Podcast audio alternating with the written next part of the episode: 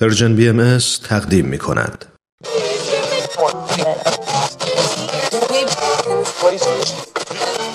اگه امروز حالت خوبه اگه یه عالم انرژی مثبت داری اگه حس خوبی داری و دلت نمی‌خواد که اونو از دست بدی اگه می‌خوای برای شروع هفته تازه انگیزه داشته باشی فقط کافیه که فرکانس ذهنتو روی موج مثبت رادیوی ما تنظیم کنی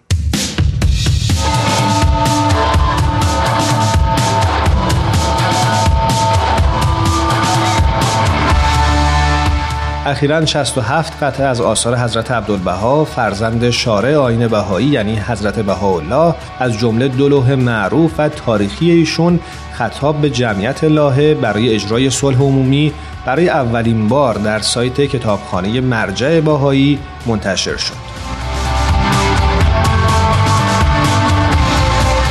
انتشار آثار به صورت آنلاین یکی از ویژگی های کتابخانه بهاییه. این بخش از کتابخونه که در ماه سپتامبر سال گذشته آغاز به کار کرده امکان انتشار آثار بهایی را فراهم می‌کنه که به تدریج در مرکز جهانی ترجمه و آماده چاپ میشه. این آثار که شامل 34 ترجمه انگلیسی و 33 اثر فارسی الواح بسیاری رو شامل میشه. از جمله مکاتبات با لئو تولستوی نویسنده معروف روسی و ستایندگان آین باهایی.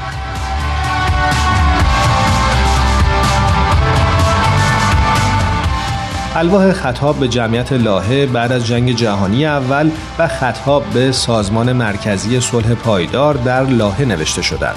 حضرت عبدالبها در لوح اول که نسبتا طولانی هم هست امکان دستیابی به صلح جهانی رو در بستر نیاز به تغییرات سیاسی، اقتصادی و فرهنگی وسیعتر تجزیه و تحلیل می کنند.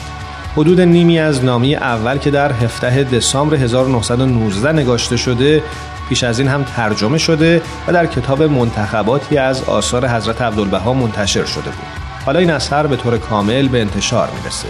یک ترجمه اولیه از نامی دوم که کوتاهتر از نامی اوله و در روز یکم ژوئیه 1920 در پاسخ به جوابیه سازمان مرکزی صلح پایدار به لوح اول نگاشته شده در نشریه نجم باختر در ژانویه 1921 منتشر شده بود.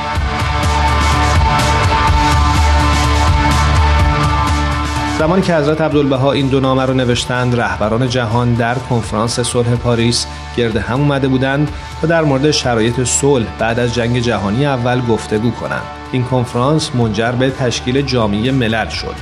حضرت عبدالبها اگرچه اهداف این مجمع رو ستایش کردند اما به سراحت توضیح دادند که محدودیت های مجمع بیش از اونه که بتونه امکان دستیابی به صلح رو فراهم کنه. ایشون توضیح دادند که صلح نیاز به تغییر و تحولی عمیق در آگاهی انسانها و تعهد به حقایق روحانی داره. حقایقی که حضرت بهاءالله شارع آین بهایی اونها را تشریح کرده بودند. حضرت عبدالبها در پیام اول به بسیاری از اصول مهم بهایی اشاره می کنند از جمله لزوم رفع هر گونه تعصب هماهنگی دین و علم برابری زنان و مردان و اینکه دین بایستی سبب محبت باشه.